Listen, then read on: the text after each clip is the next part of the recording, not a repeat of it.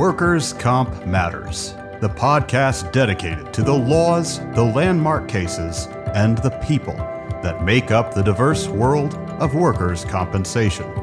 Here are your hosts, Judd and Alan Pierce. Well, to settle or not to settle, that is the question. And that is a question in workers' compensation claims. Hello, this is Alan Pierce from the Legal Talk Network, Workers' Comp Matters. Delighted to be here today with my son and co host, Judson Pierce. And we are going to be talking with our guest, uh, Jim Anderson. Jim is a senior founding member of Anderson, Crowley, and Burke, a law firm headquartered in Ridgeland, Mississippi. ACB is a leading firm in Mississippi for the represent, representation of employers and carriers in workers' compensation matters and other areas of insurance defense. Jim is retiring from ACB next month and relocating to Austin, Texas, where he will establish an office location for the firm of Caddy and Gonzalez, a firm specializing in the management of Medicare secondary payer issues, lien resolutions, and Section 111 reporting issues and related matters. He's a graduate of University Southern Mississippi and the Mississippi College School of Law, and he's been listed in Best Lawyers of America since 1995. So, Jim, uh, it's with great pleasure that we welcome you to our program today. Well, thank you, gentlemen. I'm very glad to be here and look forward to our conversation. As I have uh, experienced in my some 20 plus years of representing uh, injured workers uh, in the Commonwealth of Massachusetts, the topic of settlement comes up quite a bit. Sometimes it can come up as early as our first intake meeting together. Can we settle this claim eventually? What do you think it's worth? Um, and suffice to say, it's it's it's a, it's a hard question to address at that early hour of a case. Never mind, you know, even later in a case, and not all cases indeed do settle. Can you just tell our audience briefly what is a workers' compensation settlement? Well, as you know, in the workers' compensation setting, the employer carrier are liable for both indemnity benefits or wage replacement benefits, as well as future medical or uh, medical expenses related to the entire claim, what's needed right now, what's needed in the future. And so a settlement would be an effort to close all liability or at least liability for perhaps the indemnity side only or perhaps indemnity and medical as well. What are the typical reasons that the parties, that is the employer carrier, and I guess it would be usually the carrier, although there may be some employer involvement, and the employee, what would be some of the reasons to enter into a discussion about settlement of the workers' compensation claim, as opposed to letting the claim play out to its inevitable conclusion, whatever that may be? Well, one of the things that we often hear is the best claim is a closed claim. Uh, many, many companies don't want that lingering risk on the file. They would rather have it closed now, take all the loss this year as an example, rather than just letting it continue to grow. Uh, I have claims in my office right now from injuries back as early as 2000, 2001, and invariably they get much worse with time. Uh, I've never seen one uh, just go away when you've had a significant injury uh, such as that. So most of the time, the employer and carrier want to bring it to an end to stop the bleed of the of the cash flow related to the settlement. Uh, that's primarily the reason for doing so. Sometimes there's an issue relating to whether or not anything is owed at all, and so you'll reach a compromise of the of the exposure and attempt to um, walk away with a closed file for a less sum than it might be worth if you go to trial. I've also seen instances where we have a compensable claim, we're paying indemnity benefits, and we try to settle it, can't come together, but many times the employer and carrier may increase their willingness to pay more because if you take it to a hearing before the judge, there's a likelihood that even more will be awarded by the judge than you could settle the claim for right now. So there are a variety of reasons which drive the decision to move forward with settlement a settlement discussion. How often do settlements occur? Is there a general percentage that you see? Are they more often than not in a workers' comp case generally? Yes, in my experience, more often than not, they do settle at the end of the day. Even if one is tried and goes through several levels of appeal, ultimately the parties will reach the point where the best conclusion is still a closed file. So it could settle at any point during the litigation process or the appeal process or before any litigation at all.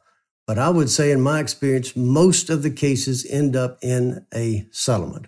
And let me remind our audience, and I think we, we do this uh, on almost every edition of Workers' Comp Matters. We are reaching uh, all 50 states, presumably, and every state is different. Uh, some states call them lump sum settlements. Some call them compromise and release. Uh, I think in Mississippi, Jim, you say there are nine I settlements. That must be the section of your statute that uh, dictates uh, the procedures for settlement. And the other thing I would like to point out is that I think this is pretty much universal. Nobody is ever forced to settle the case. It takes, as you say, two to tango. There has to be a willing buyer and a willing seller because in the end, this is a financial transaction. The injured worker is selling their rights for future workers' comp benefits for whatever they may be for a sum of money. And as a result, the employee cannot force the insurer to settle, nor can the insurer force the employee to settle. Is that pretty much, is that a fair summary of at least the general principles of a settlement in workers' comp? Absolutely. I would add one caveat to that. In my experience, uh, settlements are not rubber stamped. The parties can agree all day long, but uh, the regulatory authority may not approve the settlement. And we see that happen quite often. And that's an excellent point because uh, you're right. Most of the industrial accident boards or commissions, in their law that dictates uh, the procedures relative to settling a case, require that there be a settlement hearing before whatever the hearing officer is called the judge, the referee, the hearing officer. Uh, so that the settlement is approved. And in Massachusetts, the standard is as being in the employee's best interests not the insurer's best interest or the employer's best interest. Do you have a similar framework in your uh, practice? We do. It, our law do, is based on a settlement being in the best interest of the injured worker. But what that means is a case by case variance. It may depend on the initial the, the circumstances of the case. At this point, why don't we take a quick break for a word from our sponsors, and we'll be right back with James Anderson. Be the best resource you can for your Spanish speaking clients with the Spanish Group's legal translation service. Experienced translators ensure accurate translation of your documents with same day delivery. Confidentiality is ensured, and the Spanish Group guarantees acceptance for certified translations. All that, and their rates are competitive. If you need other languages, the Spanish Group translates in over 140 languages. Mention Legal Talk 20 when you request your quote for 20% off your first translation. Visit thespanishgroup.org. And we're back with our guest, James Anderson of Mississippi. Jim, how are settlement values determined and how uh, is the process uh, instigated? Uh, demand, uh, counteroffer, that sort of thing? Well, it varies from case to case. I have had instances where my client says, I want to get this claim settled. What is it worth? And I will prepare an analysis uh, looking at the, the best case scenario, the worst case scenario, and what I think is a target range that we should be thinking of in trying to get a case settled. Sometimes the negotiations uh, begin with a demand from opposing counsel. Sometimes they go to the trouble of explaining where they're coming from and the number that they're using. Sometimes they just say, we want X dollars. Those are generally pretty useless in terms of trying to get a case resolved. But many times I will prefer to make the opening offer. If I've evaluated my case properly and I know my range, I would rather make an offer that I can explain and set the, the tone for the whole conversation about settlement then. We think it's worth X and this is why and you begin to go from there. And sometimes they'll come back and say, well, perhaps if you could get it up to the next level, Y dollars, whatever they might be, then we could get it done. And then sometimes we just have, um, candidly, we have some people who just want money and the demand doesn't make any sense at all. And we just have to work through those and try to get them to see uh, that it's just not a case where all the money in the world can be paid. That's what workers' compensation is. It's not like a tort case, of course. Of course, timing is also important. As, as you know, cases can be settled at any time.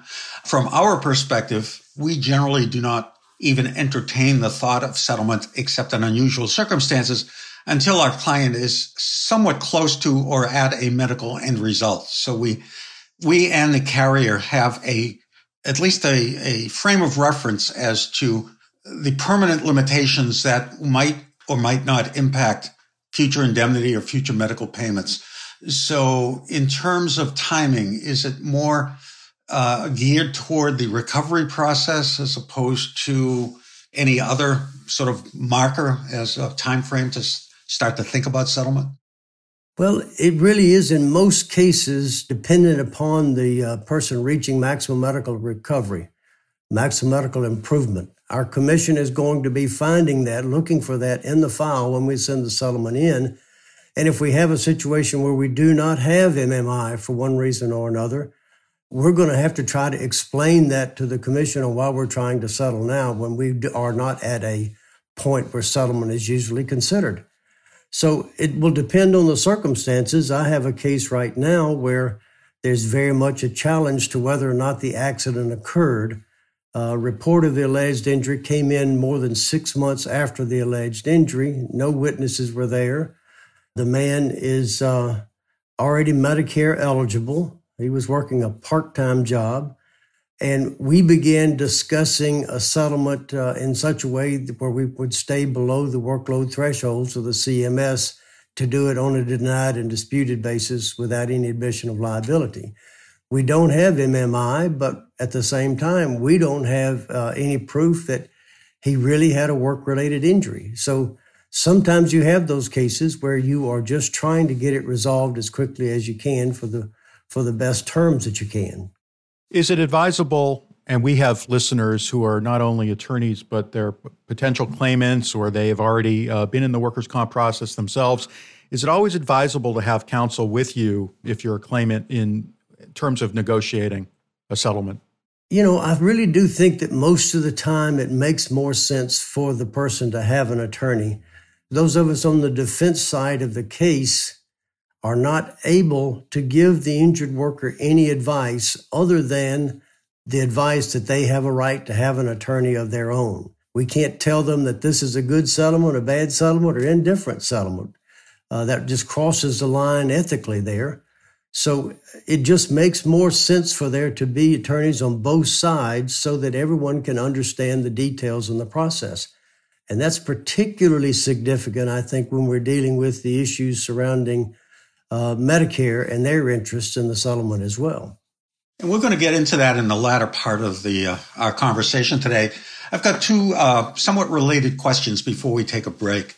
The first question is, and I get this a lot from uh, my clients. First of all, they hear from their network of uh, contacts, associates, family members what somebody else settled their case for. And I have to tell them that every case is evaluated differently. Somebody could have an extremely painful permanent injury, they may be getting $300 a week in workers' comp benefits, like your claimant you just described who's working uh, under the SSDI threshold. Or you may have somebody else who might be getting $1,000 a week, but have much have a less uh, a difficult injury to manage. It's hard to explain why the first person's case might be worth less than the second person's case. It's a function of what they're getting and what they might get. Is that a fair statement? Absolutely, it is. Um, that's that's the way it is in uh, nearly every case that we have. Someone has given some legal advice uh, who's not an attorney, uh, uh a stepmother-in-law, if you will, about uh, uh, what the case might really be worth, and there'd be no basis for it at all, other than cousin so and so got more money than that. So every case is unique. And there is no pain and suffering. I can't tell you how many times in my career I've explained to my clients that the value of the settlement is a function of what the insurance company might have to pay going forward in weekly benefits and or if medicals close, perhaps cover the contingency of further medical costs. No matter what the pain and suffering is, which in a tort case, a civil case, is oftentimes the most expensive part of the case, that's not a factor here. The second part of my question is that we talk in terms of lump sum settlements which means that the person getting $900 a week and they settle their case for four years of future benefits. So $50,000 a year for four years is, you know, maybe a $200,000 plus or minus settlement. They would get a check less the counsel fees, one check. We have now seen with the rise of interest rates, um, more and more of our clients being asked to consider a structured settlement. So could you give us and our listeners an idea of what a structured settlement is as compared to a plain old lump sum settlement? Absolutely. The insurance company would purchase an annuity to pay out a certain amount of money per month or per year or per week, however it was structured, so that the injured worker doesn't get all the money at one time. He would have a he or she would have a guaranteed income over a period of time that is just based on uh, the amount of money involved and the uh, the amount of money that needs to be paid on a uh, periodic basis. Most of the time, those are set up so that the injured worker is not able to go in and cash that annuity out at a later time. I know you've seen TV ads where some people say that they can do that. These are usually set up so that that's not a possibility at all. And it can be done for indemnity benefits, or it can be done for medical, or it can be done for both. It depends on the circumstances of the case. In Mississippi, where the benefit levels are lower than they are in other states. It's rare to see a settlement of indemnity on a structure.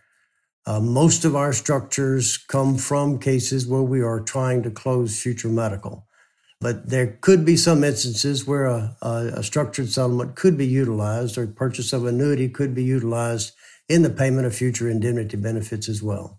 And one of one of the uh, positives regarding a structured settlement, and you can also have a blend. You could, have, in fact, I find that in most of the cases that we do do negotiate a structured settlement, our client will get some upfront money. Let's say seventy-five thousand dollars, a hundred thousand, whatever, and they would then get the structure, and the structure could pay them uh, two thousand five hundred dollars a month for ten years guaranteed, or something like that. There's a benefit to that in the sense that some of our clients are not terribly sophisticated financially.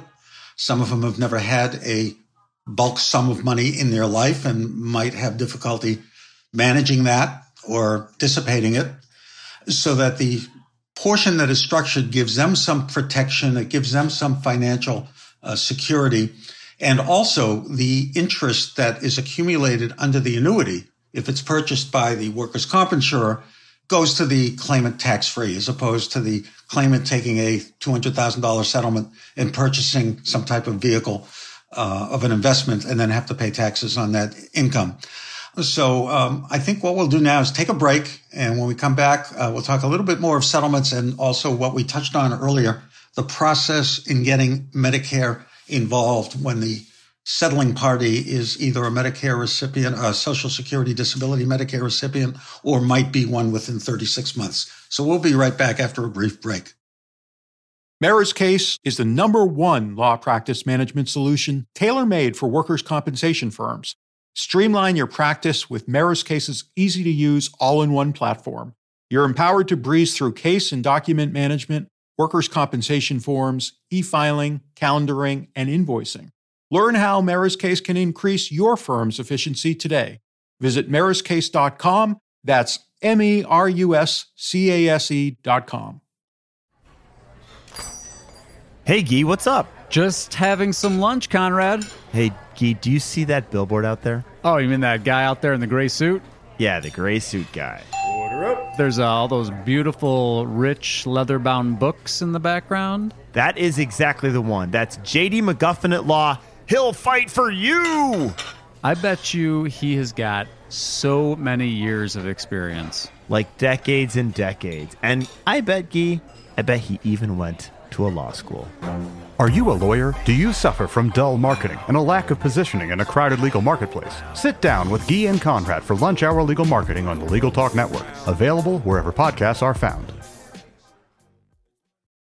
And we're back uh, with Jim Anderson. Jim, what happens when the settling party, the claimant, uh, is already on Social Security disability or is likely to become a Medicare recipient within um, 30 months into the future?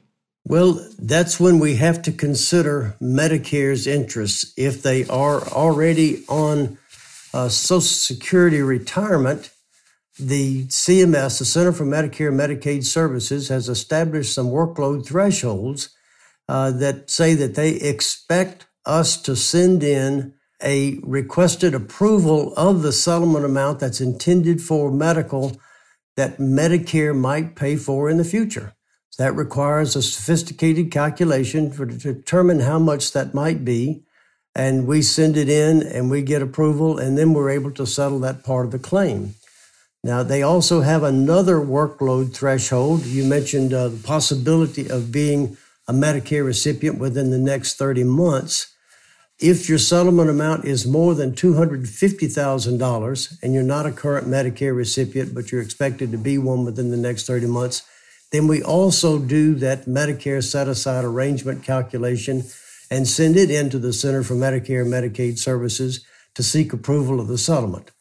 Uh, this has been around, it's actually been in the law since about 1982, but really only discovered in about 2001. And since then, it's, a, it's an industry that has cropped up trying to deal with uh, Medicare's future interests. Uh, some of these calculations are are very sophisticatedly done. Sometimes it's simply someone who writes down everything that might possibly happen and puts a price on it. And uh, those are the ones that I think are most difficult to deal with because it's not a legitimate effort of determining what Medicare might really be responsible for in the future. So we go through that process of trying to figure it out. Is a person uh, do we have to have a Medicare set aside arrangement depending on the workload thresholds that have been established? And if we do, then we go through that process to try to get that determined.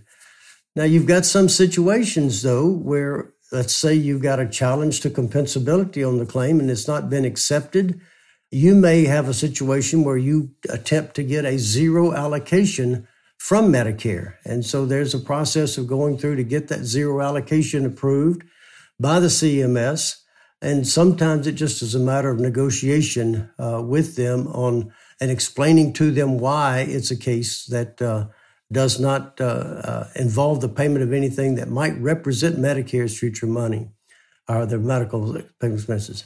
And as I understand it, once a Medicare set aside amount is determined and approved by CMS, the Center for Medicaid, Medicare Services, that money is literally set aside and paid by the insurer toward medical bills that may or may not be incurred, but once that threshold, once that amount is met, then Medicare will take over and make payments going forward. So if somebody has ongoing medical needs, let's say might need a second knee replacement after a first work related knee replacement, maybe the first prosthesis wears out, the set aside agreement would predict what that cost might be. And if that cost is exceeded that, then Medicare picks up that excess. Is, that is how I understand it works, correct? Correct. That's the way I understand it as well. Most of the time, this money is supposed to be put in a separate account, an interest bearing account that the, injured worker would maintain and can only spend that money on medical expenses for which Medicare might otherwise be liable. The challenge that that injured worker has, though, Alan, is that they're supposed to be paying those medical bills at fee schedule rates. And not many injured workers have the sophistication to find out what the fee schedule rates are so they know what to pay their doctor when they send a bill to them. Uh, there are also some challenges regarding the reporting that goes back to the Center for Medicare and Medicaid Services on how they spent their money. If they haven't spent it properly and can't document it, Medicare may throw up their hands and say, well, we're not paying for any more medical treatment until you prove how you spent the money you already had. So a self administered Medicare set aside arrangement can be very difficult for an injured worker. Yeah. And I'm glad you brought that up because, as you mentioned, a cottage industry has grown over the last 20 years as uh, the federal government and Medicare have been looking at the workers' comp system as it relates to Medicare and the, the shifting of medical costs from workers' comp to Medicare.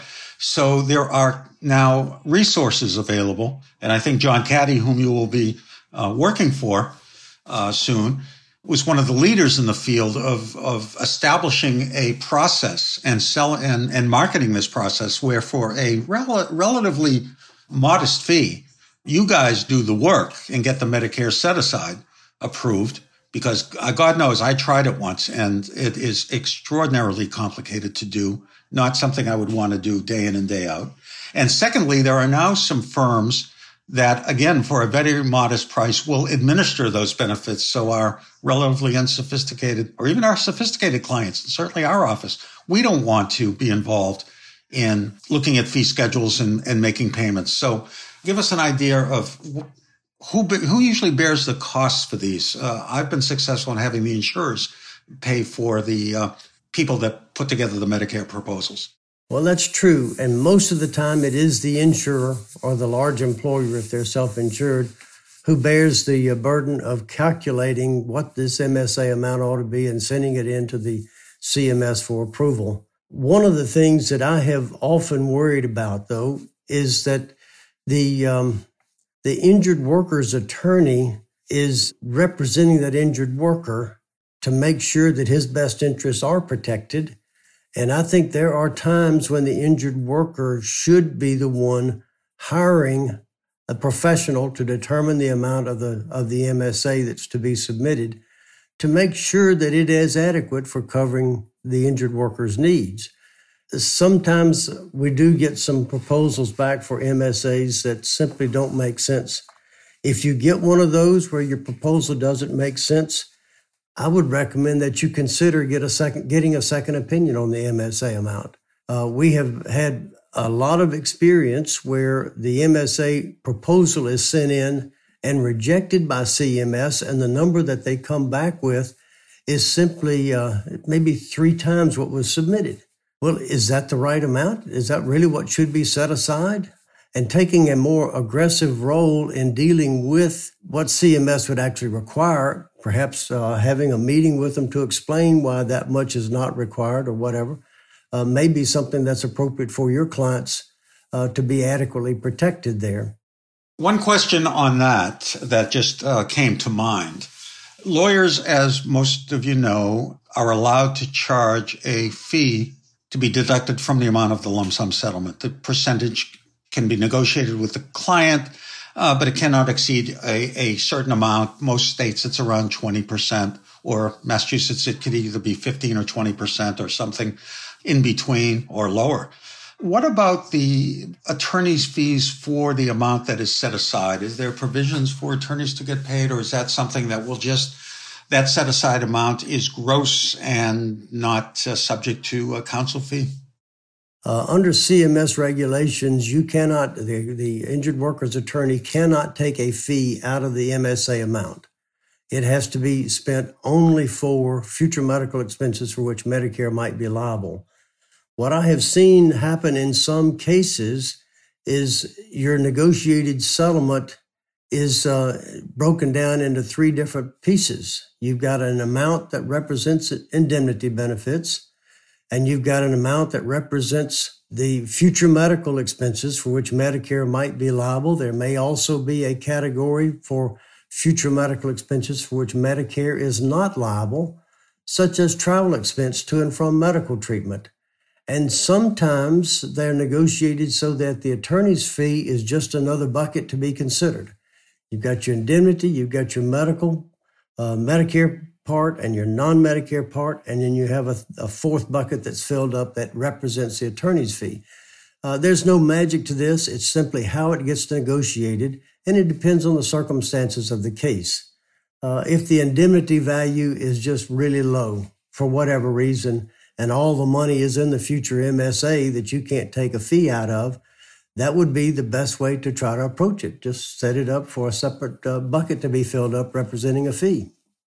What would you say is the most common question we get once we've negotiated a settlement for a client? When do I get my money? Is it taxable? Oh, oh, I'm do I have to pay tax? Yeah, I, of, course. Of course. Jim, is it taxable? Jim, I don't think it is. I do not think that it is either. Uh, it's not. if the weekly benefits aren't taxable, the uh, lump sum settlement benefits are not taxable. But uh, I, I, I frequently have to. We do. Judd and I both have to tell our clients. Sometimes we just take it for granted they know it. But their first question is, "Do I pay taxes on this? Do I get a 1099? What's going to happen?" And uh, the answer is generally no. I just want to um, follow up with some key takeaways that I've uh, taken from this uh, 30 minutes with you, Jim. It's been so, so interesting. And I hope our audience uh, is left with these takeaways that, look, settlements often happen in workers' comp cases, but not always. Settlements really should be left up to professionals, meaning licensed bar counsel, because they can negotiate for the best interests of both their clients. And it's a complicated matter because sometimes when you're dealing with states that often deal with uh, Social Security issues and CMS and MSAs. Massachusetts isn't necessarily one of those because our medicals remain open. It really requires some expertise that may even go beyond the law firm in hiring a third party to help draft up what is known as an MSA uh, for someone's future medical needs. So, those are my key takeaways from today. Uh, do you want to add uh, anything onto those, Jim?